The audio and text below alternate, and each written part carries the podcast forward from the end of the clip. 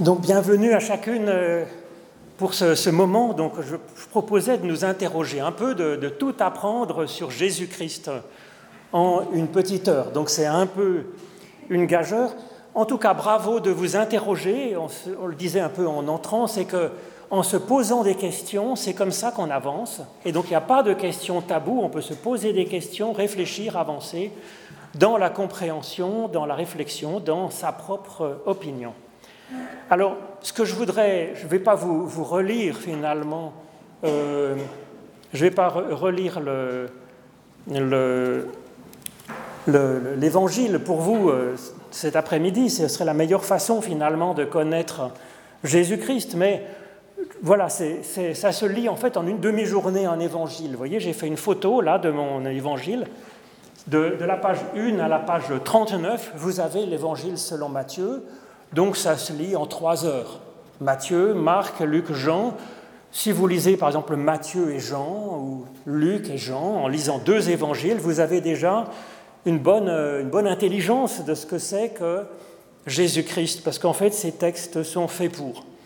Donc, qu'est-ce qu'on peut dire sur Jésus-Christ? C'est vraiment quelque chose de très personnel, mais il y a mille et une bonnes questions sur Jésus-Christ, et c'est ça finalement que je voudrais vous proposer. C'est parce qu'en fait, il y a de lourds dossiers délicats, des questions qui se posent autour de Jésus-Christ. Et donc, je vous propose de réfléchir un petit peu sur ces mille et une bonnes questions que l'on nous pose quand on se dit qu'on est chrétien, que l'on cherche quand on hésite à éventuellement s'y intéresser, ou quand on est simplement un agnostique de bonne volonté qui désirerait savoir un peu ce que c'est que le bonhomme.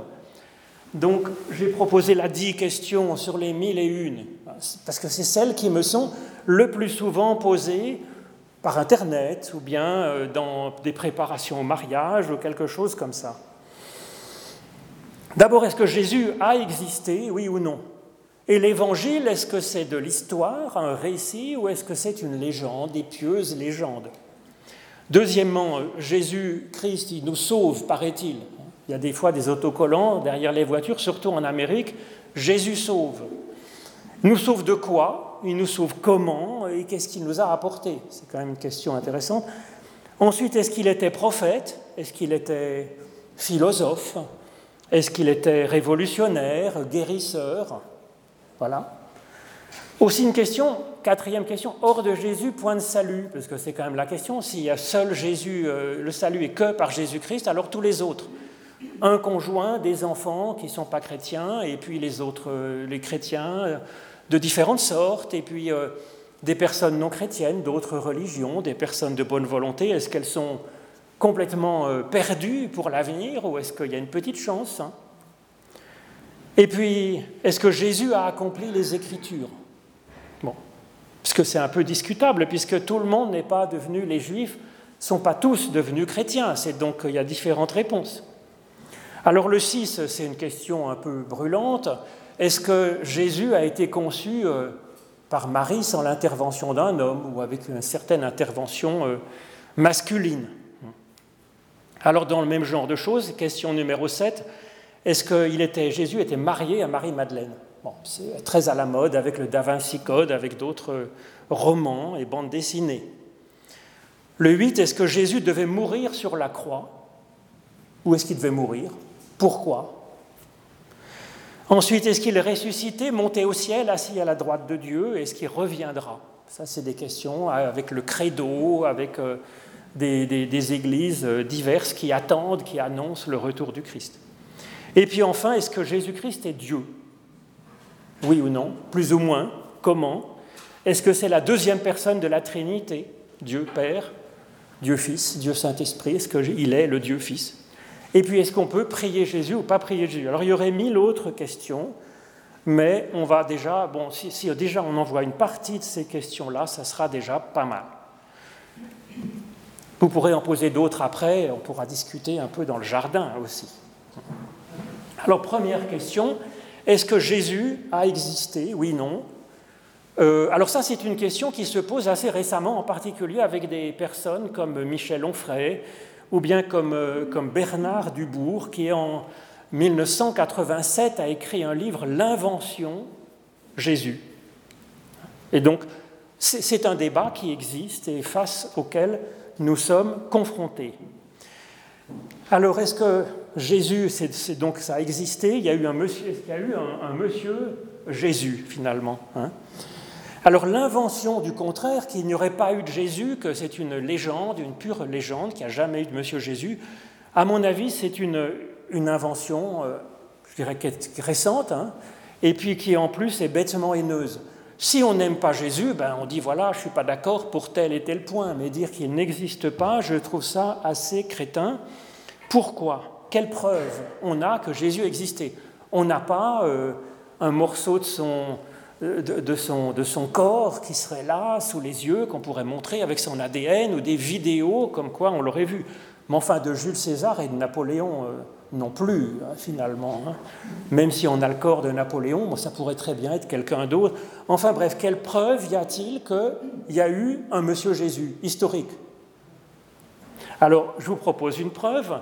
C'est euh, la même, finalement, que quand les, États-Unis, en pleine guerre froide, ont dit on a envoyé un homme sur la Lune. On en parle beaucoup en ce moment parce que c'est euh, un peu l'époque. Hein. Hmm. Alors, quelle preuve est-ce que, effectivement, il y a eu un cosmonaute sur la Lune? Ah, Il y a des gens qui disent c'est un complot, c'est faux, ça n'a jamais existé. Alors, quelle preuve on a? Eh bien, la meilleure preuve, je trouve, c'est que l'URSS, donc en pleine guerre froide, n'a pas dit c'est de la blague. Qu'est-ce qu'ils ont fait pour réagir? Eh bien, ils ont envoyé une sorte de petit robot sur la Lune pour dire nous aussi, on est capable de quelque chose. Et donc, euh, c'est la même chose finalement pour, euh, pour, euh, pour Jésus, si vous voulez, c'est que dans les premiers siècles, et même pendant 1500 ans, 1800 ans, personne n'a dit que Jésus n'avait pas existé. Ceux qui n'étaient pas d'accord, ils ont dit, ben, on n'est pas d'accord, il est nul, voilà. Par exemple, face à la montée du christianisme, surtout après la chute du temple de Jérusalem en 70, quand les Romains ont envahi euh, et démoli le temple et ont emporté le trésor du temple, on en a le souvenir hein, sur un arc de triomphe à Rome. Eh bien, les, Juifs, donc qui ne sont pas devenus chrétiens, se sont opposés aux, judéo-chrétiens euh, qui étaient là dans leur synagogue. Et au cours du 1er siècle, du 2e siècle, ils ont écrit le Talmud, c'est-à-dire ils ont mis par écrit les commentaires de leurs rabbins et dans le Talmud, eh bien, il y a des passages où euh, on se moque de Jésus. On dit Yeshua s'en va à la lapidation parce qu'il a pratiqué la sorcellerie et qu'il a égaré Israël, le conduisant à rejeter Dieu.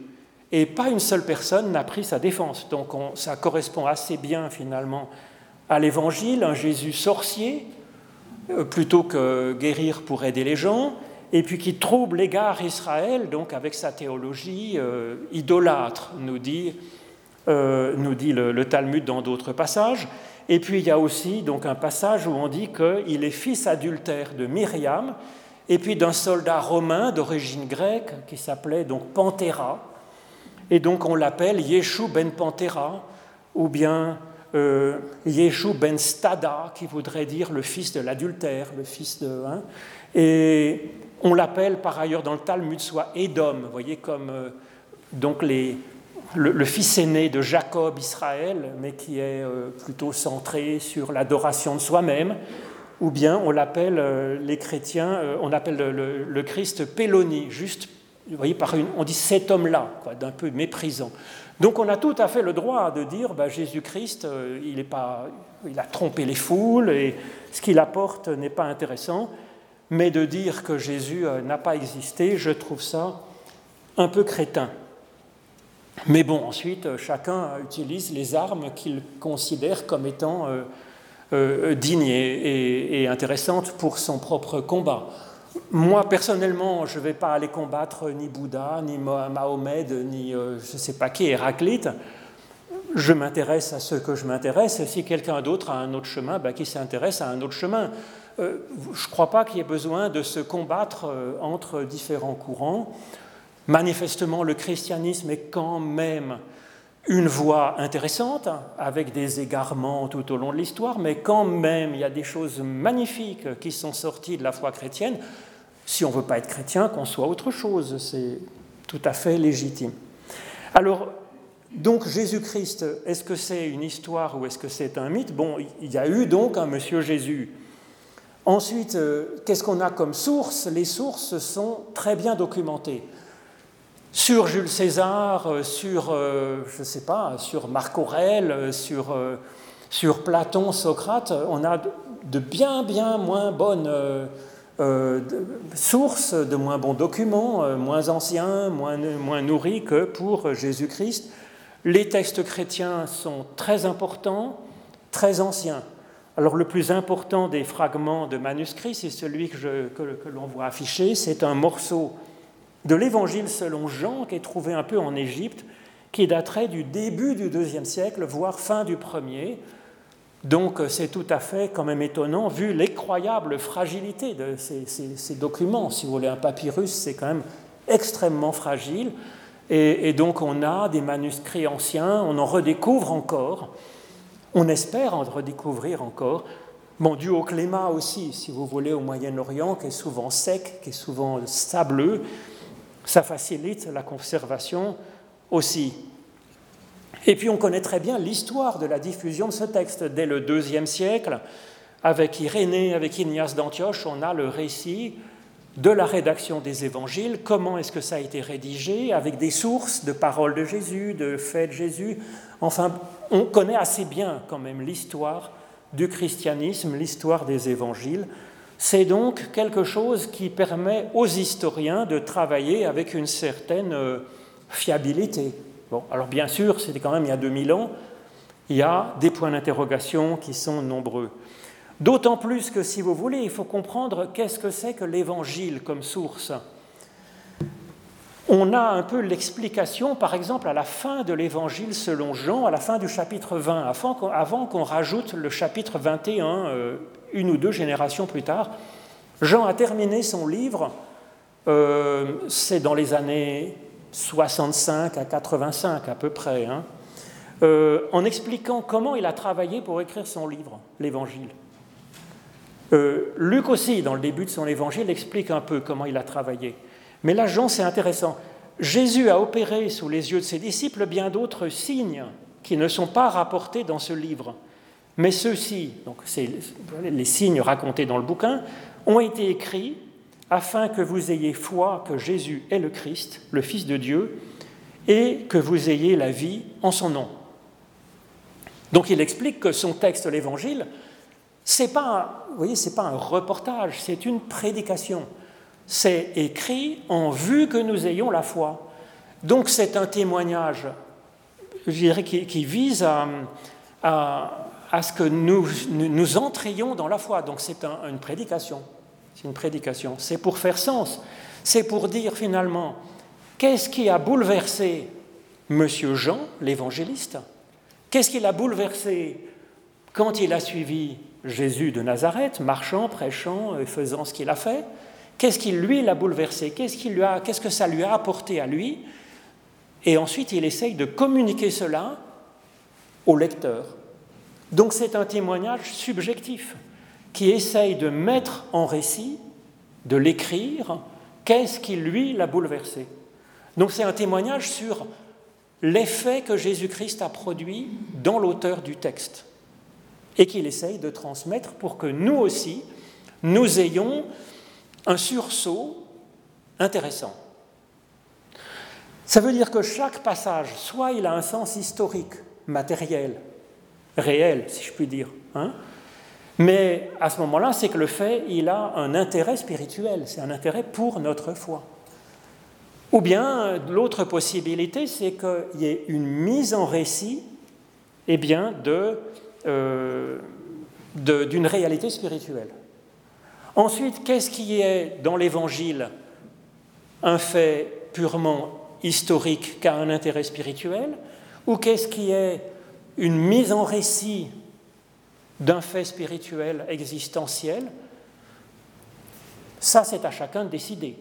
par exemple, que Jésus, on sait quand même un certain nombre d'éléments historiques à partir de ça, hein, que Jésus est né à peu près en l'an moins 5, qu'il a d'abord été charpentier, fils de charpentier, que euh, il, est devenu, il a quitté son métier de charpentier pour être ensuite un rabbi itinérant, qu'il y a des gens qui l'ont suivi, qu'il y avait des controverses autour de lui, qu'il était plutôt libéral au point de vue religieux, euh, qui, voilà, et puis finalement qu'il a été exécuté par les Romains comme agitateur politique, que ses disciples l'ont abandonné, tout ça, qu'il y avait des sortes de guérisons miraculeuses autour de lui, tout ça, à mon avis, ça fait partie de l'histoire.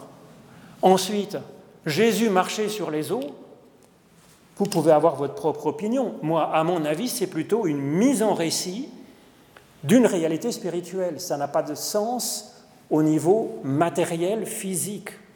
Voyez? Mais c'est moi qui dirais ça. Vous pouvez avoir votre propre opinion. Vous pouvez dire Jésus était très fort et euh, il pouvait défier euh, la poussée d'Archimède et ne pas s'enfoncer en eau profonde. Alors, est-ce que c'est on dit des fois, est-ce que c'est une légende, est-ce que c'est un mythe? Euh, Mythe, si vous voulez, c'est un peu péjoratif de dire c'est un mythe, ce serait dire c'est une légende, tout ça, c'est des blagues. Un mythe, c'est beaucoup plus important que ça. Un mythe, c'est un récit, un texte qui est fondateur pour une civilisation et qui est en même temps inspirant pour les personnes. Dans ce sens, à mon avis, ce n'est pas péjoratif du tout, c'est au contraire, c'est, on pourrait dire que l'Évangile, effectivement, est devenu pour nous un mythe. c'est fondateur de notre civilisation, et c'est encore aujourd'hui très inspirant. Ça parle de quelque chose qui nourrit euh, notre évolution, notre façon d'être et notre société. Donc oui, euh, je pense qu'on peut dire que l'Évangile est un mythe, euh, mais c'est quand même plutôt une lettre de noblesse. Il ne faut pas le voir au sens péjoratif du terme. Alors il y a un Jésus historique, un Monsieur Jésus, et ensuite c'est devenu la figure du Christ. Alors en quoi est-ce que la figure du Christ est intéressante? Pour deux choses. On dit qu'il est source de salut, mais aussi qu'il est une figure de l'humain véritable. Les deux, choses sont intéressantes et c'est à ça qu'on va un petit peu s'intéresser. Alors ici, j'ai... Euh, euh, ça, c'est la grande mode maintenant, ça s'appelle les, deep, euh, les deepfakes, si vous voulez. C'est les mises en, animation d'un tableau. Donc vous pouvez essayer avec la photo de votre arrière-grand-père. Et le programme, tout simplement, l'anime. Et c'est assez spectaculaire. Donc là, j'ai pris le, portrait de, Jésus selon Rembrandt. Rembrandt a une démarche intéressante parce que souvent à son époque, on avait pris euh, un, Jésus, dire, très, très idéalisé, très légendaire, euh, qui, qui touche pas terre, qui est plein d'auréoles et de lumière. Euh, Rembrandt, au contraire, il est allé dans, le ghetto d'Amsterdam demander à un juif venant hein, du Moyen-Orient de servir de modèle, et il a peint comme ça des visages du Christ sur modèle, sur nature. Et donc c'est un de ces portraits que j'ai pris pour euh, l'animer. Ah ben il a fini de bouger, mais voilà, vous voyez, c'est comme, enfin, je sais pas, vous verrez sur l'ordinateur si vous voulez, vous le verrez mieux. Mais c'est pour euh, un peu pour vous dire qu'il y a un Monsieur Jésus qui était vraiment vivant. Alors deuxième question suite à ça, c'est Jésus nous sauve de quoi, comment et qu'est-ce qu'il nous a apporté. Donc Jésus, euh, le Christ, quand on dit Christ, c'est une fonction, c'est bien sûr pas le nom propre de, Jésus qui s'appelait prénom Jésus, non Christ.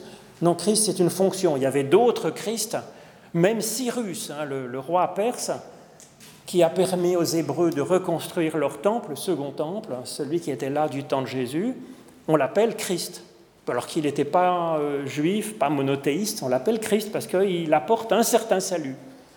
Mais le Christ, avec un, article défini et une majuscule, c'est la même chose. Il apporte le salut de Dieu, mais pour toutes les générations et pour euh, tous les peuples.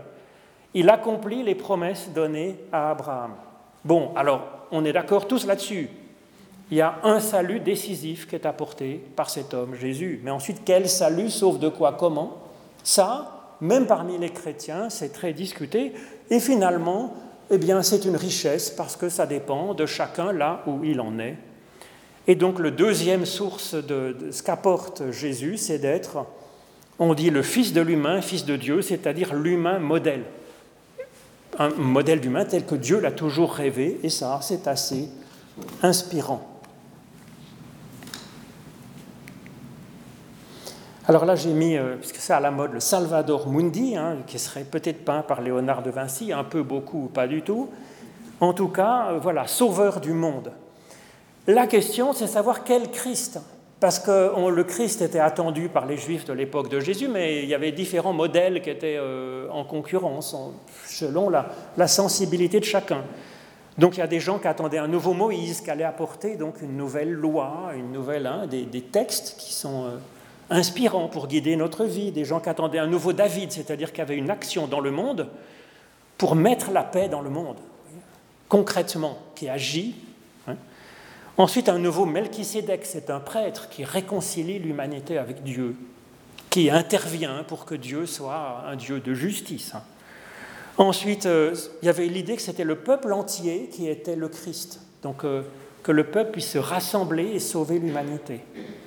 Alors il y avait aussi l'idée d'un Christ comme compagnon de misère, donc ça c'est Ésaïe 53, c'est bien connu. Hein.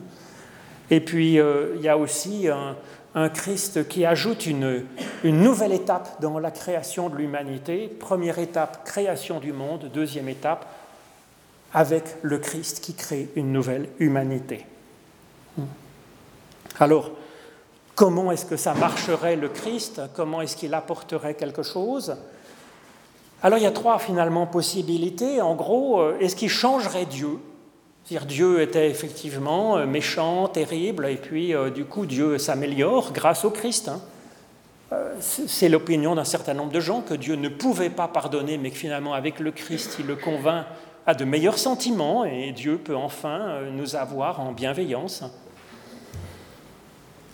C'est un peu, un peu curieux et dangereux peut-être cette histoire, vous voyez. Euh, deuxièmement, est-ce que Jésus-Christ change le monde? Donc le premier, ce serait un nouveau Melchisédek, peut-être change le monde, ce serait un nouveau David. Est-ce qu'il élimine le mal dans le monde, plus personne n'est malade, il n'y a plus de guerre, tout le monde est en paix, même le climat se porte sagement, et puis les lions deviennent végétariens. C'est un peu l'attente d'un certain nombre de gens, par exemple dans Isaïe 11. Et puis la troisième possibilité, ça nous change nous. Ça libère de, l'aliénation et puis l'humain devient enfin un humain accompli, créateur, euh, un peu à l'image de Dieu.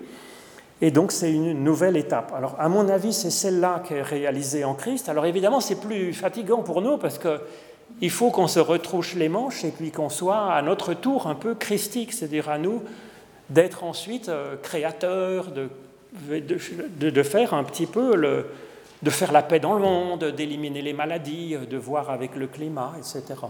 Alors c'est plus fatigant pour nous, puis la fin est plus aléatoire finalement, parce que bah, ça dépend de nous, et puis nous, on fait ce que nous pouvons. Donc il y a différentes hypothèses. À mon avis, la meilleure, c'est la numéro 3. Alors comment est-ce qu'il a fait ça? Comment est-ce qu'il a euh, cherché à changer l'humanité euh, Eh bien, il l'a fait par un, certain nombre de, en deux choses, je pense. D'abord, c'est par, euh, par l'enseignement. Oui, Christ enseigne. C'est pas un nouveau Moïse au sens où il pose une nouvelle loi. Ce qu'il dit, c'est plutôt intrigant, c'est inapplicable, c'est complexe, et en même temps, c'est libérant. Par exemple, quand il dit Soyez parfait comme votre Père céleste est parfait. Bon, ça, met, si vous voulez, un idéal infini. En même temps, on ne peut pas dire que ça soit une loi, parce qu'on ne risque pas d'y arriver demain. Et on ne peut pas nous en vouloir de ne pas être parfait. Donc c'est typiquement le genre de choses que Jésus propose. Il propose un, idéal infini, puis ensuite, eh bien, écoutez, faites au mieux, vous êtes sous la grâce. Et puis c'est libérant par rapport, à, euh, par rapport aux religions, par rapport au il faut faire.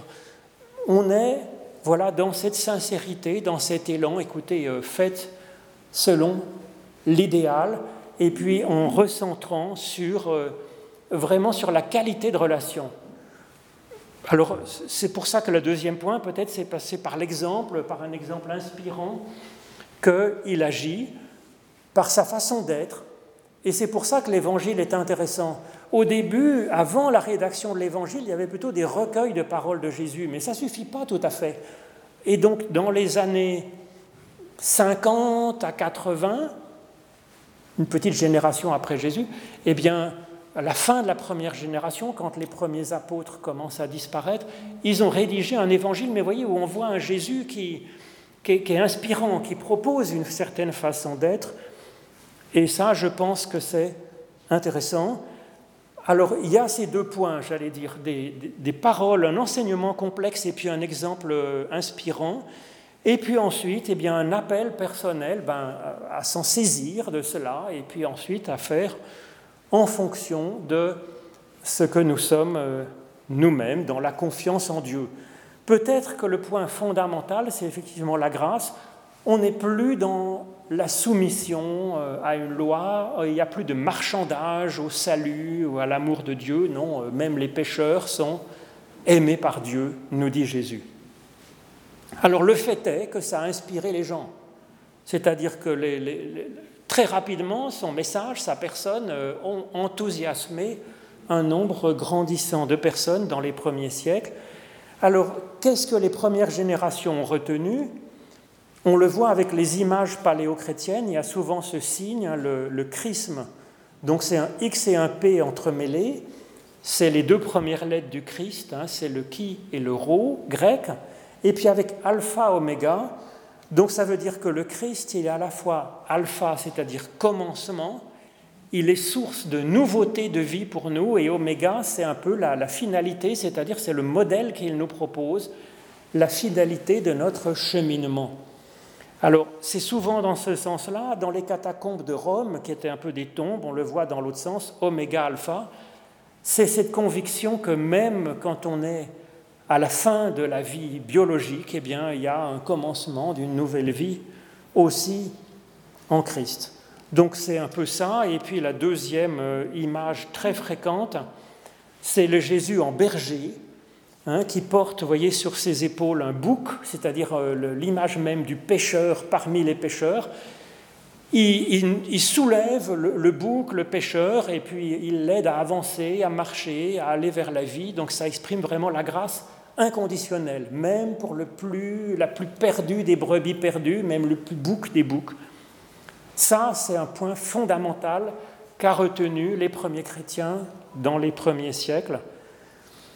Et puis l'idée que euh, voilà, il y a des arbres aussi derrière, c'est tout un mélange de paraboles de Jésus que vous pourrez reconnaître. C'est l'idée que ce que sème Jésus à l'intérieur de nous-mêmes, ben, ça pousse comme un arbre qui vient recueillir les différentes dimensions de notre être. Alors, autre question, est-ce que Jésus était prophète, guérisseur, philosophe, révolutionnaire? Alors, euh, le Christ, est-ce qu'il est prophète? C'est ce que disent par exemple même les musulmans, mais nous, comme chrétiens, on dirait oui, il est prophète parce qu'il apporte des paroles qui, viennent de, qui sont vraiment inspirées. Mais on dit les prophètes, prêtres et rois, c'est les triples ministères des personnes qui recevaient l'onction dans l'Ancien Testament. Mais Jésus, il est plus que le plus grand prophète, le plus grand prêtre ou le plus grand roi. C'est pas ça qui est en question dans l'Évangile, si vous voulez. C'est qu'il est celui par qui toute personne humaine devient prophète ou prophétesse, prêtre ou prêtresse, reine ou roi. On dit c'est un métaprophète. Il est il fait de nous des prophètes. Alors c'est ce que raconte la Pentecôte. La Pentecôte, toutes les personnes des disciples, là, reçoivent l'Esprit Saint. Il n'y a pas une grosse flamme d'Esprit Saint sur l'ensemble de l'Église. L'Esprit Saint, les flammes se séparent, une petite flamme sur chaque personne. Chaque personne devient, même la plus simple, devient prophète ou prophétesse de toute nation. C'est en ligne directe, c'est même pas le Jésus, voilà, médiateur qui nous révèle la vérité sur Dieu, non. C'est celui qui nous ouvre à une relation personnelle directe avec Dieu et qui, du coup, on n'a plus besoin d'autres prophètes, finalement. Vous voyez? C'est ça qui est promis. Alors c'est promis dans l'Évangile, mais ce n'est pas une grande surprise, c'est ce qui était déjà annoncé et attendu par des grands prophètes comme par exemple Jérémie que je vous mets là. Je mettrai ma parole en eux, dit l'Éternel, je l'écrirai dans leur cœur, du plus petit au plus grand, tous me connaîtront. Et c'est pour toute nation. On a parfois, dit que c'était Paul qui avait inventé l'ouverture aux nations de la foi chrétienne, pas du tout. Ça faisait partie de l'attente messianique, ça faisait partie de la promesse à Abraham que toutes les nations seraient bénies, et donc c'est ce que Jésus fait, c'est la moindre des choses. Alors ça, on peut le voir les choses comme ça, finalement. Hein. On peut voir aussi un Jésus euh, comme philosophe. On a le droit de dire, moi, Jésus, toutes ces histoires d'Esprit Saint, de quelque chose qui nous fait prophète, ça ne me parle pas tellement. Mais c'est sa parole, sa philosophie qui m'intéresse, on a tout à fait le droit. Et on n'est pas les seuls, voyez, là, sur un dessin du 3e, 4e siècle, il y a Jésus en, barbu, c'est-à-dire en philosophe, en fait, en enseignant, philosophe. Et dans les débuts de l'histoire chrétienne, il y avait des, personnes qui étaient plutôt centrées sur les dons de l'esprit, sur un côté très spirituel de ce qu'apporte Jésus, puis d'autres étaient plus centrées sur le côté philosophique on avait tout à fait le droit. Alors est-ce que Jésus était guérisseur? Bah, C'est-à-dire que, vous voyez, c'était controversé à l'époque. Les gens qui étaient contre Jésus disaient qu'il était sorcier, les gens de l'Évangile en disant oui, regardez, il est, divin, il, donne la vie aux gens. Et on voit que Jésus n'avait pas tellement envie de ces miracles autour de lui. Donc c'est comme malgré lui, nous dit l'Évangile, c'est un peu gênant, parce qu'en faisant des miracles, eh bien, euh, il passait pour un nouveau David, vous voyez, qui vient euh, agir dans le monde pour transformer le monde et supprimer le mal dans le monde. Et pour ça, sa, mission serait quand même pas tellement réussie, parce qu'aujourd'hui encore, quand on mange trop de sucre, on a des caries. Et donc Jésus est venu et on a encore des caries. C'est quand même un peu exagéré, ça, non? Ben euh, oui. Mais donc, vous voyez, c'est c'est pour ça que ça venait parasiter, si vous voulez, son message et le type de Messie qu'il venait incarner. Et pourtant, il y en avait de ces miracles autour de lui. À mon avis, c'était euh, le, charisme qu'il avait, l'impression euh, qu'il apportait décisive sur les personnes qui donnait un choc. Et nous ne sommes pas euh, un esprit versé dans un corps, nous sommes corps et esprit. Et intelligence et sensibilité. Et beaucoup de personnes autour de Jésus étaient vraiment, je dirais, tellement impressionnées que même le physique allait mieux. C'est, je pense, effectivement important. C'est pour ça peut-être qu'il faut s'entourer les uns les autres quand on est malade aussi, parce que ça joue énormément sur le moral, donc sur le physique. Mais pourquoi est-ce qu'on nous met ça dans l'Évangile alors que c'est un peu gênant du point de vue hein, du type d'espérance que ça nous donne? Ça veut nous dire que notre vie est transformée. Vraiment, par Jésus-Christ. Ce n'est pas simplement de la philosophie où, si, vous voyez, on se porte, on, a des idées plus, plus, lumineuses et donc on se porte mieux. Non, il y, a, plus que ça, finalement, dans Jésus. C'est comme une, quelque chose qui, qui nous donne la vie, c'est vrai, qui nous guérit. Voilà. Alors, nous guérit de quoi Comment? Tous les miracles qui sont proposés dans les évangiles ont un sens spirituel assez évident. on guérit un aveugle. Moi, je ne compte pas sur Jésus pour que demain je puisse enlever mes lunettes alors que je suis myope comme une taupe, si vous voulez. Il faut que je fasse quelque chose, que je mette des lunettes, que je me fasse opérer ou quoi. Mais ce n'est pas par la prière que demain matin je vais enlever mes lunettes. J'y crois pas une seconde. Mais au point de vue euh, spirituel, c'est évident. C'est, quand on est aveugle, on manque d'autonomie, on ne peut pas voir par soi-même, il faut que quelqu'un d'autre nous dise ben, euh, qu'est-ce qu'il y a devant moi? Donc quand on nous rend la vue, bah, c'est ce que je vous disais tout à l'heure, c'est que le Christ fait de nous un prophète capable de voir par nos propres yeux la réalité du monde, des autres, de ma vie, et ça change tout, ça me donne une autonomie. La lèpre, c'était une exclusion, une souillure, l'image d'un péché, hein, que à l'extérieur de moi, je suis comme sali par, euh, par, par ma vie, par ma parole.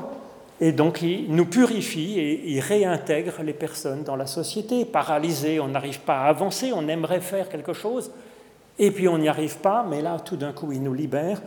Le démoniaque, on est, on est comme pris par quelque chose en nous-mêmes qui est plus fort que nous et qui nous manipule. La fièvre, voilà. Mais encore une fois, le récit de miracle, c'est plus que ça, parce que ça nous dit que le salut en Jésus-Christ, c'est pas simplement donc de la sagesse. Il y a quelque chose qui dépasse cela et qui agit à l'intérieur de nous-mêmes pour nous rendre plus en forme, plus nous-mêmes. Alors Jésus révolutionnaire. Donc là, c'est un dessin qui est assez célèbre parce que c'était l'Église anglicane dans, les années 70 qui a fait ça pour un peu d'une pour euh, inviter les gens à aller vraiment s'intéresser à Jésus pour, la, pour Pâques. Et ça a fait un scandale planétaire de comparer Jésus à Che Guevara. Et pourtant, est-ce que Jésus était révolutionnaire? Pas tant que ça lui-même, finalement. Hein. Il n'a pas chassé les Romains, il n'a pas lutté contre l'injustice particulièrement. Mais, mais, avec son idée de pardon de Dieu, de dignité radicale de toute personne, même pécheur, même euh, étranger à Israël, mais, et aussi pour la place de la femme, hein, qui est importante hein, autour de Jésus. Eh bien, tout cela en relativisant les dogmes aussi, en relativisant les autorités religieuses, en mettant en avant vraiment la relation, la qualité de relation et la dignité de chacun, ça donne un souffle de liberté, ça nous dit que nous sommes responsables du monde dans lequel nous sommes, que nous sommes dignes d'avoir une vocation pour être nous-mêmes christiques, pour changer le monde, le transformer, l'embellir. Et ça, c'est de la graine de révolutionnaire quand même. Donc Jésus n'est pas du tout révolutionnaire, alors qu'il était prophète, par exemple, mais il est méta-révolutionnaire. C'est-à-dire, il fait de nous des révolutionnaires. Il nous libère pour nous et il nous appelle à transformer le monde autour de nous ben, selon, euh, selon ce que nous penserons être juste et bon, avec l'aide de Dieu, bien sûr, hein, qui viendrait nous inspirer. Donc, euh, c'est pas faux, si vous voulez, hein, que Jésus est. Il y a du révolutionnaire dans Jésus. D'ailleurs, quand on regarde le, le programme hein, du Magnificat de, de, de, Marie, sa mère, il a renversé, il va renverser les, voilà, le, Dieu s'est tourné vers moi, son humble servante, hein, et effectivement, il relève les humbles et, il, chasse les, les arrogants. Alors la question suivante, est-ce que Jésus a accompli les Écritures? Euh, Ça, effectivement, c'est très discutable. Hein. C'est très discutable. Sur, le, sur la croix, Jésus dit tout est accompli. C'est ce que dit l'Évangile quand Jésus est sur la croix, avant de mourir, tout est accompli, donc il aurait accompli complètement la Torah. Ou bien, à l'inverse, eh bien, euh, il y a les, autorités hein, religieuses de l'époque qui disent mais en fait cet homme blasphème, il parle complètement en rupture avec euh, la Torah. Et, alors c'est discutable bien sûr, puisque tous les juifs ne sont pas devenus chrétiens, mais une partie seulement. Alors comment ça se fait qu'il y ait ce débat? Ben, C'est parce que l'écriture, quand on met l'écriture, c'est les écritures. Et c'est, la Bible hébraïque est plurielle, il y a plein de voix différentes dedans. Et par conséquent, chacun a son canon dans le canon, comme on dit. Chacun a son approche, privilégie telle approche et puis va relativiser les autres approches, ou va lire les autres approches euh, en fonction de ce qu'on considère que ce qu'on a choisi, retenu comme étant l'essentiel. C'est tout à fait légitime. C'est fait pour hein, qu'il y ait cette pluralité dans, dans la Bible hébraïque. C'est d'une formidable ouverture. Et les rabbins étaient comme ça, et le Talmud est comme ça. On voit euh, euh, les rabbins euh, avoir des, disputes, des, discussions mémorables. L'évangile est comme ça. La preuve, c'est qu'il y a quatre évangiles pour témoigner de Jésus. C'est ce côté pluriel. Eh bien, on peut lire les choses autrement. Est-ce que Jésus accomplit l'écriture? Ben, Oui et non si on prend littéralement tel et tel passage, au premier degré. Mais à l'inverse, on peut prendre Jésus comme étant la clé de la Torah, la clé d'interprétation de la Torah. À ce moment-là, ça marche. Par exemple, euh, ben Jésus euh, nous dit que voilà, toute personne a sa dignité égale, pécheresse ou juste, de toutes les nations. Alors comment on lit un passage de l'Ancien Testament, par exemple de la Bible hébraïque, où euh, Dieu envoie massacrer les Philistins? Ou que Dieu euh, fait refermer la mer sur les Égyptiens et puis sauve les gentils Hébreux. Eh bien, on peut le lire à ce moment-là au sens allégorique. Il y a en nous de l'hébreu et du philistin, en nous il y a de l'hébreu et de l'Égyptien, et donc Dieu sauve toute personne de, du mal qui est en elle, et il n'y a pas d'élimination des méchants, il y a élimination du méchant en chacun de nous, de la méchanceté en chacun. Donc vous voyez, c'est une relecture spirituelle des textes de la Bible hébraïque que nous n'inventons pas, qui existaient déjà avant Jésus, mais Jésus accomplit les Écritures, il est la clé d'interprétation des Écritures, et c'est ce qu'on voit par exemple sur les pèlerins d'Emmaüs, où le Jésus ressuscité donne une intelligence des Écritures de la Bible hébraïque, de la Torah, à la lumière de ce qu'était Jésus. On le voit aussi dans le baptême de l'eunuque éthiopien par Philippe dans le livre des Actes. Alors, autre question. Alors ça, je suis un peu en retard. Autre question, c'est est-ce que Jésus a conçu, euh, a conçu Jésus sans l'aide d'un homme hein? Alors c'est bien sûr très discuté. En même temps, ça reprend tout un tas de, voilà, de, mythologies euh. Hein. ça existait chez les Égyptiens, chez les Grecs. Est-ce que c'est simplement une légende? Qu'est-ce qu'on peut en dire? Alors, si vous voulez, hein, dans les évangiles, je vous disais qu'il y a une pluralité. Il y a une pluralité ici, effectivement. Hein. Euh, il y a une pluralité ici. Selon Luc, Effectivement, c'est le seul où Marie serait vraiment fécondée par l'esprit et par la parole. Alors, est-ce que c'est un fait matériel, historique, un fait euh, gynécologique, ou est-ce que c'est un signe C'est-à-dire c'est une mise en récit d'une réalité spirituelle? C'est la question. Alors, selon Matthieu, c'est pas Marie qui est en avant, elle est un peu à l'extérieur, c'est Joseph qui est en avant et il pardonne à sa fiancée qui est enceinte ce qui est embarrassant, mais en même temps ce qui propose un exemple hein, de, vivre, euh, que l'origine de ça soit le pardon. Euh, ensuite, selon Marc, Jésus est déclaré par Dieu lui-même, par une voix, euh, comme étant son fils bien-aimé. Donc c'est plutôt mystique. Hein. Si c'est une voix de Dieu qui, parle, c'est plutôt l'idée d'un fils de Dieu par la mystique. Par... Selon Jean, c'est le plus théologique. Il dit que quiconque reçoit la parole de Dieu, la parole éternelle de Dieu, devient enfant de Dieu. Donc c'est valable pour toutes et tous. Hein. Selon Paul, Jésus, il est né d'une femme comme nous, dit-il. Et puis dans le Talmud, comme je vous disais, ben, euh, il serait le fils adultère de, Myriam et du soldat romain Pandéra. Alors, quelle que soit votre option, ce qu'on peut dire, c'est que voilà, tout passage de l'Évangile, en tout cas, c'est un signe pour le lecteur c'est pas pour euh, simplement, bon, à la limite, qu'est-ce que ça peut faire de, la réalité historique de la conception de Jésus? En tout cas, même si c'est la version de Luc au sens matériel et historique, d'une conception miraculeuse sans l'aide d'un homme. C'est pas un miracle comme ça juste pour nous distraire. C'est un signe qui est donné pour que nous, nous laissions aussi féconder, comme Marie, qui est le type même du croyant, que nous laissions féconder par l'Esprit de Dieu, par sa parole, et qu'en disant oui à Dieu, il y ait quelque chose de christique qui naisse dans notre corps biologique, dans notre vie concrète, et qu'on se laisse ainsi euh, transcender dans un certain sens. En tout cas, c'est ce que veut dire ce texte, que l'on soit persuadé de la réalité historique ou non. Moi, personnellement, franchement, je pense que c'est une mise en récit d'une réalité spirituelle et que Marie, l'histoire de Matthieu et du Talmud me semble plutôt sympathique.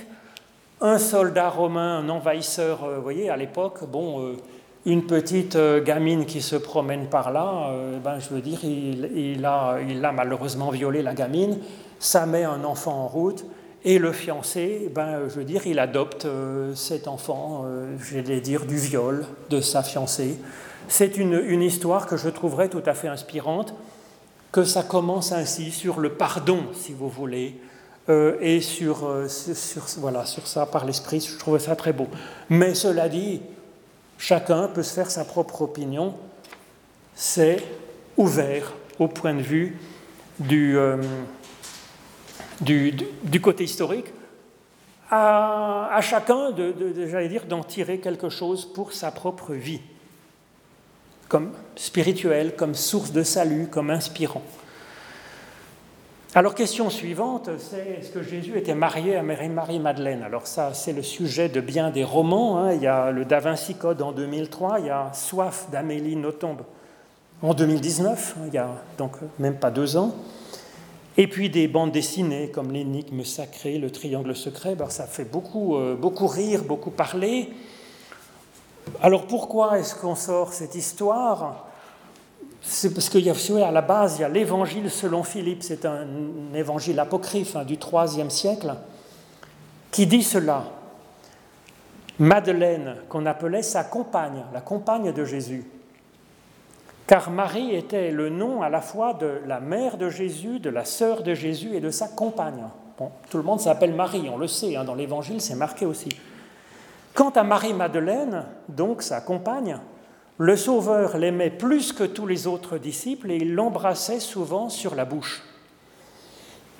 Alors effectivement, vu avec notre regard contemporain, ça peut sembler euh, érotique, mais pas du tout. D'abord parce que le mot compagne, c'est pas le mot euh, le, mot qui veut dire épouse, dans le, grec du texte cop, ce n'est pas le mot qui veut dire épouse, c'est plutôt compagne au sens de, euh, de, compagnon de route, si vous voulez. Hein. Et puis deuxièmement, euh, l'embrasser sur la bouche, c'était un, rite, un, sacrement qui était bien connu des milieux dans lesquels a été écrit cet évangile selon Philippe, qui est les milieux gnostiques, où c'était l'idée de transmission de la parole de la bouche à la bouche. Le maître mettait sa parole dans la bouche de son disciple. Et donc, il le manifestait en l'embrassant sur la bouche. Mais ce n'était pas érotique, pas plus que quand les Russes, paraît-il, se font la bise en s'embrassant sur la bouche. Il n'y a pas cette connotation érotique. C'est plutôt l'idée que Marie-Madeleine ben, serait euh, euh, une disciple préférée. Ce qui n'est pas complètement impossible, parce qu'effectivement, dans l'évangile, dans, les quatre évangiles que nous avons gardés dans notre, Bible, eh bien, c'est elle qui découvre la résurrection, et dans l'évangile selon Jean, elle est faite apôtre des apôtres, envoyée par le Christ ressuscité, euh, enseigner sa résurrection euh, aux dix apôtres, onze apôtres qui restent dans la chambre haute. Donc, ce n'est pas complètement faux mais il ne faut pas y voir quelque chose d'érotique. Alors quel est le bilan de la chose? Ce ne serait pas du tout un scandale que Jésus ait été marié, c'est même très vraisemblable. Un homme de 30 ans, dans cette sculpture, était forcément marié. J'allais dire de gré ou de force. C'était comme ça. À moins d'être un moine comme les Esséniens, quand on est charpentier dans Nazareth, qu'on a 30 ans, on est marié. Ça fait partie du devoir euh, du, juif normal, donc il était probablement marié, probablement sans enfant, parce que sinon euh, ça se serait su et il y aurait eu une dynastie derrière Jésus. La preuve, c'est que Jacques, le frère de Jésus, devient chef de l'église de Jérusalem, simplement parce qu'il est frère de Jésus, même pas apôtre, converti sur le tard. Donc imaginez s'il avait eu un fils. Donc il n'a probablement pas d'enfant. Avec Marie-Madeleine, c'est peu probable, parce que vous voyez, on ne dit pas qu'elle était, sa femme, ce qui n'aurait pas été du tout un scandale, mais qu'il était une disciple préférée. Et puis quand bien même il aurait été euh, marié à Marie-Madeleine, ce ne serait absolument pas un scandale, il n'y a aucun problème, il n'y a rien, il n'y a pas dans les caves du Vatican des secrets cachés, en tout cas pas sur Jésus. Mais enfin, là encore, on peut se faire notre propre opinion. Alors, question d'après, c'est est-ce que Jésus devait mourir sur la croix? Alors, si vous voulez, à mon avis, encore une fois, comment savoir si quelque chose est historique ou pas? Ben, On n'y était pas, on n'a pas de photo. Mais si vous voulez, c'est que être crucifié, c'était vraiment un scandale. C'était une infamie, c'était un sujet de moquerie contre les chrétiens pendant trois premiers siècles. C'était vraiment une tâche, une salissure. On le voit d'ailleurs sur un document qui est assez touchant, qui date du deuxième siècle, peut-être même la fin du premier, à Rome, dans la, dans la cité impériale, où il y a un graffiti où, vous voyez, euh, Jésus est représenté comme un âne en croix, avec marqué Alaxamenos adore son Dieu. Christ représenté avec une tête d'âne. je vais vous le donner, pardon, là. On ne voit pas très bien, mais vous connaissez ce dessin qui est très connu, hein, qui est une des premières représentations du Christ, moins donc très très très ancienne. Donc, c'est un échec humiliant, si vous voulez, Jésus, Messie, euh, exécuté comme un vulgaire agitateur politique.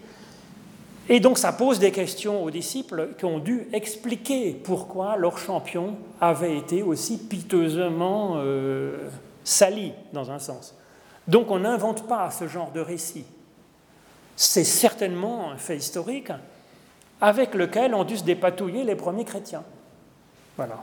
Avec différentes explications possibles de ça, différents sens trouvés. Alors un des sens les plus connus aujourd'hui, malheureusement, si je puis dire, c'est la théorie d'Anselme de Canterbury au XIe siècle qui dit le Christ aurait payé sur la croix la rançon pour acheter auprès de Dieu notre pardon. Dieu est toute justice, il ne peut pas pardonner à des horribles pécheurs comme nous. Ce serait pas juste. Il faut que quelqu'un paye. Alors, ça paraît hallucinant parce que le pardon gratuit, euh, je vais dire, d'une mère pour son enfant, euh, ça apparaissait déjà dans l'Ancien Testament. Hein. Et le sacrifice humain, euh, c'est déjà condamné avec Abraham, le sacrifice de son fils. C'est donc invraisemblable. Et puis c'est invraisemblable aussi donc, sur l'idée de la justice et de l'éthique.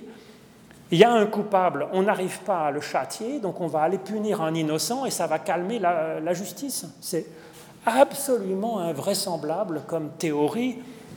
Et ça a des répercussions spirituelles terribles, parce qu'on se dit, mais quel Dieu, quelle justice est cela? C'est basé sur une mauvaise traduction du terme de rançon euh, dans nos traductions, alors que simplement, il y a dans, la Bible le, terme d'affranchissement de l'esclave. Eh bien, on est affranchi simplement par le, salut de Dieu. Voilà, c'est comme ça. Et c'était déjà ce qui est raconté finalement dans l'Exode. Hein. Les Hébreux sont affranchis, ils, sont, ils étaient esclaves, ils sont libérés et mis en route simplement par la grâce de Dieu, c'est tout. Donc c'est une évidence totale que ce n'est pas ça, mais ça a fait énormément d'usage parce que ça permet de euh, faire peur aux gens. Il y a une autre façon de comprendre euh, la croix, donc, hein, euh, la mort de Jésus-Christ, bah, c'est que Dieu, il envoie son Fils en disant Ils respecteront mon Fils. Ça, c'est la parabole du vigneron, des vignerons de Jésus. Le plan de Dieu, c'était que Jésus soit respecté, qu'il soit entendu, et puis qu'il puisse comme ça convertir le monde, convertir les humains à de meilleurs sentiments et à cette façon d'être, je dirais, plus élevée. Et Paul voit, lui, la croix étant le signe de l'amour de Dieu pour nous. Il dit déjà, ça m'amuserait moyennement de mourir pour des justes. Eh bien, le, Christ, il a accepté de mourir pour des pécheurs. C'est signe du pardon, signe de la grâce, signe de l'amour premier de Dieu. Moi, personnellement, je n'aurais pas été contre hein, que Jésus vive euh, jusqu'à 100 euh, ans et qu'encore pendant des dizaines d'années, il nous raconte des paraboles et qu'on ait 150 euh, paraboles dans les évangiles. Je trouve que ça aurait été formidable. C'est pas comme ça. On a quand même bénéficié de l'essentiel. Donc nous nous en sortons. Alors ensuite, est-ce que Jésus est ressuscité, monté au ciel, siégeant à la droite de Dieu? Alors, c'est vrai que là, il y a aussi une question, si vous voulez, c'est que les chrétiens, premiers chrétiens, et bon, alors ils, étaient, ils croyaient en Jésus, ils étaient enthousiasmés, puis Pan, leur, leur, leur sauveur, leur messie, euh, leur espérance, est piteusement, lamentablement crucifié. Que faire? Ben, C'est que le Christ est venu. Hein. Donc, par définition, c'est la fin du monde. On est arrivé au bout de l'histoire. Et puis, la question, c'est que rien ne change. Alors que faire? Que faire? Il y a des chrétiens qui se mettent à, voilà, qui s'enferment et qui prient sans cesse. On voit hein, dans le début des actes des apôtres, ils vendent leurs champs, leurs outils de travail, et puis tranquillement, ils restent en prière entre eux en attendant que le Christ revienne. Et puis on les voit 10, euh, 20 ans après, complètement ruinés, euh, sans travail, sans outils, sans champ, euh, sans, le forgeron a même plus ses marteaux. Et Paul fait des, collectes dans l'ensemble du bassin méditerranéen pour venir en aide aux pauvres chrétiens qui pensaient que le Christ euh, allait, ça serait la fin de l'histoire. Bon. Alors finalement, ils changent, de, ils évoluent dans leur façon de voir et ils disent, ben, en fait, oui, c'était le Messie, mais il y a un retard donc dans la parousie, dans la venue du, du, royaume de, la paix dans le monde total, la fin du mal. Donc il y a une ère messianique qui s'ouvre dans laquelle le monde nous est confié. Tout est déjà donné en Christ, mais comme un germe. Donc euh, c'est dire voilà, c'est à nous ensuite bah, de laisser en, voilà fructifier cette semence de vie nouvelle en nous et dans le monde et qui nous est confiée, que nous voilà, que nous euh, fassions la suite. Alors le Christ reviendrait et reviendrait, il doit revenir en chacun de nous et nous sommes le corps du Christ. Donc c'est une façon de voir. L'autre façon de voir, qui existe aussi aujourd'hui, c'est récupération de cette idée du retour de Christ, du jugement dernier terrible d'un Dieu qui punit les coupables et tout, comme un moyen pédagogique qui marche extrêmement bien, la fameuse méthode de la carotte et du bâton. Normalement, ça marche pour les ânes, si vous voulez, mais je ne sais même pas si ça marche avec les ânes, en tout cas avec la population, ça marche super bien. Donc euh, c'est ce qu'on appelle le syndrome de Philippulus, avec euh, Tintin, si vous voulez. Hein je suis Philippulus le prophète, et je vous annonce que des jours de terreur vont venir. La fin du monde est proche. Tout le monde va périr et les survivants mourront de faim et de froid. Ils auront la peste, la rougeole, le choléra et le Covid aussi. Donc, si vous voulez, c'est voilà une menace du retour du Christ, du jugement terrible. Donc, vite, vite, vite, il faut se convertir, aller à l'église, donner de l'argent. Surtout ne pas se poser de questions, être bien d'accord avec ce que raconte le pasteur, ça marche super bien. Parce qu'on vous promet la vie éternelle et puis les bénédictions dans votre vie et tout ça. Et puis si ça va pas, ben en fait, euh, il y a cette menace terrible. À mon avis, c'est complètement contraire. Ça ruine, si vous voulez, la bonne nouvelle. Le message du Christ devient, au lieu d'être une bonne nouvelle, ça devient dernier avertissement avant le terrible jugement de Dieu. Alors, dernière question, pas des moindres. Est-ce que Jésus est Dieu? Est-ce qu'il est la deuxième personne de la Trinité? Alors est-ce que Jésus est Dieu? Il y a des passages dans les évangiles qui pourraient laisser penser que oui. D'abord Jésus calme la tempête, il marche sur l'eau, il ressuscite des morts. Ça, c'est œuvre divine. Donc on pourrait dire qu'il y a de la puissance de Dieu dans Jésus-Christ. Ça, je pense qu'on est d'accord, et d'ailleurs même l'histoire elle-même hein, d'un petit bonhomme rabbi itinérant dans le Moyen-Orient à peine, euh, j'allais dire, même pas dix générations après, l'Empire romain tout entier devient chrétien, quand même, il y a eu quelque chose de puissant. Hein. Et puis d'autres points, par exemple, on dit, euh, Jésus dit dans l'Évangile selon Jean, afin que vous croyiez que moi, je suis. Donc le je suis, ça fait penser à Dieu. Donc, on pourrait dire qu'il y a du divin. A contrario, si vous voulez, il semblerait que non, Jésus lui-même souvent fait bien la distinction entre Dieu, c'est le seul qu'on peut appeler bon, c'est le seul qui connaît l'heure de la fin des temps, c'est la volonté de Dieu que lui, il fait, et puis même sur la croix, il dit, mon Dieu, pourquoi m'as-tu abandonné? Et puis il est, voilà, pris d'un peu de doute. Donc il y a cette distinction. Alors que faire hein, de ça? Eh bien, il y a une synthèse personnelle à faire, des choix, il y a les différents mouvements dans les premiers siècles du christianisme, les docettes, ils disent que Jésus était 100% divin avec une apparence humaine. Les ébionistes, ils disaient Jésus, c'est un homme prophète normal, comme nous, mais quand même avec un côté inspiré supérieur. Et puis finalement, le concile de Nicée au début du IVe siècle qui tranche, qui dit on va mettre tout le monde d'accord, Jésus est vrai Dieu et vrai homme. Alors là-dessus, bah, qu'est-ce que nous, on peut faire? Bah, Je crois qu'on peut garder cette liberté hein, d'avoir différentes opinions sur Jésus. Est-ce qu'il est Dieu? Est-ce qu'il est homme? Est-ce qu'il est Dieu et homme? Voilà. Par définition, si vous voulez, ce que c'est que être chrétien, c'est un rapport avec la personne de Jésus-Christ, quel qu'il soit, comme philosophe, comme euh, Dieu, comme, comme on l'entend, mais ça suffit, j'allais dire, pour nous unir, nous unir de l'intérieur par notre propre ouverture à l'intérêt pour ce Jésus, pas une unité par l'extérieur, par des contraintes de, de, de dogmes ou de je ne sais pas quoi. Alors ensuite, euh, c'est vrai que la Trinité, est-ce que Jésus est la deuxième personne de la Trinité? Non. Hein. Euh, le dogme le plus, le plus traditionnel, voilà, c'est la parole de Dieu qui est la deuxième personne de la Trinité. Dieu est parole, et donc Jésus, il incarne cette parole, mais c'est tout à fait autre chose. Alors ensuite, est-ce qu'on peut prier Jésus? Il y a deux rares textes dans le Nouveau Testament, Étienne ou Jean, hein, à la fin de l'Apocalypse, qui s'adresse à Jésus dans la prière. Bon, Jésus, lui, il dit de, de, prier Dieu seul et de le prier en son nom. Donc je crois que c'est, moi c'est à ça auquel je me tiens. Mais bon, l'essentiel c'est quand même de prier, donc euh, c'est pas, c'est pas si grave. On prie comme on l'entend. C'est parfait comme ça. Avec reconnaissance d'abord euh, pour Jésus-Christ, effectivement, hein, sa consécration, son rayonnement qui a vraiment changé le monde et qui peut aujourd'hui encore nous changer. Et puis reconnaissance aussi pour les 60 à 80 générations euh, de femmes et d'hommes qui ont vécu euh, leur foi en Christ, qui ont enrichi ça de leur questionnement, de leur débat, de leur action en ce monde formidable de générosité et puis qui nous ont transmis ce message par lequel nous vivons euh, donc euh, aujourd'hui.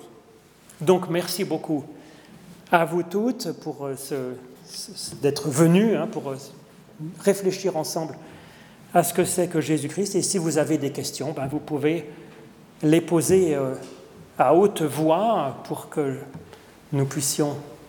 Est-ce que vous avez des questions sur, sur Jésus, sur le Christ? Sinon, on peut continuer à discuter tranquillement euh, à l'extérieur. Oui, madame? J'aurais euh, une question et une, remarque. Oui. Ma question euh, concerne la première question est-ce que Jésus a existé hmm. Les sources que vous avez mentionnées sont les sources hébraïques, hmm. de, sauf erreur. Et sauf erreur aussi, je crois que Pierre a été et je voulais savoir s'il y avait des sources réelles de la crucifixion de Pierre qui amèneraient de l'eau à, la. Sur la crucifixion. Sur la crucifixion de Pierre, pas spécialement, je pense. Par contre, il y a des documents romains, effectivement, du début du IIe siècle, sur euh, comment gérer cette nouvelle, euh, cette, nouvelle voie, cette nouvelle religion avec un léger problème, si vous voulez, de, la question que les, Romains étaient très ouverts à toute une sorte de culte, sauf que quand même, il était bien vu euh, d'adorer l'empereur comme Dieu. Et ça, c'est un problème quand même pour les chrétiens qui refusaient de le faire. Ça posait un léger problème. Donc il y a eu quelques persécutions, et puis au deuxième siècle, il y a cette question euh, tacite de Suétone qui, voilà, qui, voilà, qui, parle de, Jésus-Christ, de cette voix des chrétiens. Mais je ne pense pas qu'on ait spécialement d'écrits très anciens sur euh, Pierre. C'est plutôt dans des écrits apocryphes, un peu plus tardifs, mais pas du 1er, 2e siècle. Il y a d'autres écrits hein, de Flavius Joseph, qui est un historien juif romain, et puis d'autres sources anciennes, donc du IIe siècle, de, philosophes stoïciens qui disent que Jésus était donc une voix euh, intéressante. Euh, ça existe, oui, ça existe, mais pas spécialement, je pense, sur Pierre. Oui il y a un livre du professeur Marguerite qui traite pas mal, que ce soit assez détaillé de, cet aspect-là, sur le Jésus historique. Oui, donc il y, a, le livre de Marguerat, c'est un très très bon auteur que je vous recommanderais chaleureusement. Il y a eu pas mal, euh, ces dernières, euh, ces dernières décennies, il y a eu pas mal de textes sur la recherche sur le Jésus historique. Il y en a eu aussi de Andreas Detwiller, le professeur à la faculté de théologie ici, et il y en a eu d'autres, oui, qui sont tout à fait euh, intéressants. Oui, oui. C'est vrai qu'il y a un temps, au début du XXe siècle, on s'intéressait beaucoup au Jésus historique, Finalement, on a dit, mais on peut, On peut rien savoir sur le Jésus historique. C'était faux aussi, si vous voulez. Donc maintenant, on fait plus la part des choses en disant, voilà, il y a des degrés, des recherches sur des degrés de, de plausibilité, des degrés de vraisemblance de telle ou telle chose sur le Jésus historique. On a aussi beaucoup plus de sources maintenant au début du XXIe siècle qu'au début du XXe, parce qu'il y a eu beaucoup de fouilles au cours du XXe siècle avec des découvertes, beaucoup de recherches aussi sur, des, sur le, la langue, hein, sur la langue copte, euh, sur les, les langues hébraïques, euh, sur le grec, donc on connaît mieux, effectivement. Oui? J'avais juste une remarque alors pour la dixième question. Hmm. Est-ce qu'on prie Dieu ou est-ce qu'on prie euh, Jésus Hmm. Euh, Quand j'étais petite, ma mère nous a toujours appris euh, à prier Jésus. Et en fait, Jésus, il aide les parents, notamment, à enseigner aux enfants de prier. Parce que pour un tout petit, c'est difficile de prier Dieu, c'est tellement abstrait. Par contre, Jésus, on l'a vu, petit bébé dans sa crèche, etc. C'est quelqu'un, et on a beaucoup plus de facilité comme enfant à Hmm. prier Jésus qu'à prier Dieu. Et ensuite, Dieu, il vient quand on est adulte. Oui, je comprends. Ça peut être une bonne pédagogie, effectivement, oui, oui. Non, c'est vrai. Oui. Donc, euh, vous voyez, bon, en même temps, je crois que un petit peu l'ennui, c'est que si on prie Jésus, Jésus devient un peu comme un Dieu. L'ennui, si vous voulez, c'est qu'on a plus de mal à s'identifier à ce moment-là à Jésus, parce qu'il devient comme divin. Or, euh, je crois que c'est intéressant quand même, le côté Jésus qui est un exemple inspirant pour nous. Pour que ce soit un exemple inspirant pour nous, j'insisterai plus sur euh, le côté humain de Jésus, que c'est un fils d'humain comme nous tous, qui est dans une, euh, une ouverture à Dieu euh, à laquelle nous sommes appelés. Donc, vous voyez, je, crois que ça, c'est un peu le travers de- de- de prier Jésus, c'est que ça le met hors de notre portée, si je puis dire, si vous voulez. Ça le met trop haut. Enfin bref, après, moi, c'est comme ça que je vis ma foi, mais je veux pas, euh, je dirais, on a le droit d'avoir d'autres façons de vivre sa foi, hein, et chacun, euh, voilà. Oui, Christian Dans, ce, dans cet article, l'icône russe de Roubler euh, Oui, m'a frappé. Euh, pourquoi Jésus est la parole, enfin, représenté comme la parole. oui, tout à fait. Oui, c'est une magnifique icône hein, du, du 15e siècle. Elle est tout à fait, tout à fait étonnante. Alors, il est en, rouge et bleu. Il y a le côté divin et puis il y a le côté rouge de la terre et du sang, quoi, finalement. hein. Il est vrai homme et vrai Dieu euh, dans cette, dans cette image. Et puis en même temps, les trois ont tout à fait le même visage, hein, le Père, le Fils et l'Esprit. Et puis c'est, un rappel hein, d'Abraham. Vous voyez, c'est Jésus qui, en Christ, il y a l'accomplissement des promesses d'Abraham. Non, c'est, des c'est, c'est une, une image qui se lit comme, un- comme une prédication et qui est, qui est- tout, à fait, euh, tout à fait frappante. Très très belle, euh, très, très belle euh, icône. Oui. Je, ne vis pas vraiment ce que vous dites, que si Jésus est Dieu, on ne peut pas le prier parce qu'il est trop grand. Pour moi, il est à la fois le Dieu qui- qui- qu'on peut prier et celui qui a pleinement vécu nos problèmes, et c'est ce qui nous permet de le prier.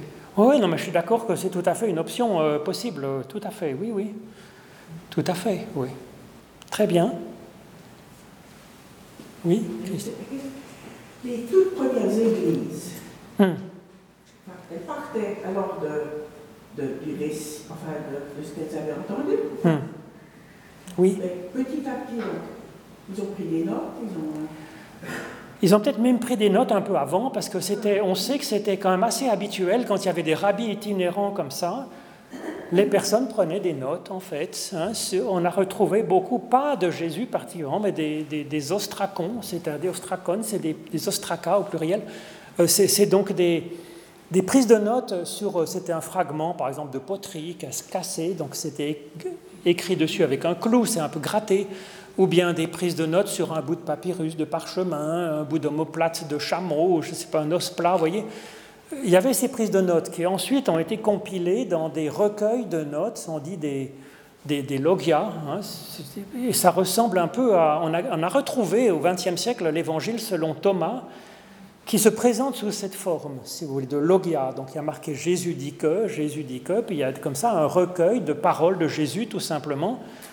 Alors si on n'a pas l'évangile selon Thomas dans notre Bible, parce que si vous voulez, c'est à la fois, il y a du très primitif comme ça, de recueil de, paroles de Jésus, en même temps, la tonalité est quand même un petit peu aussi exogène par rapport à l'évangile de Jésus-Christ, de ces, courants ésotériques égyptiens qu'on appelle gnostiques.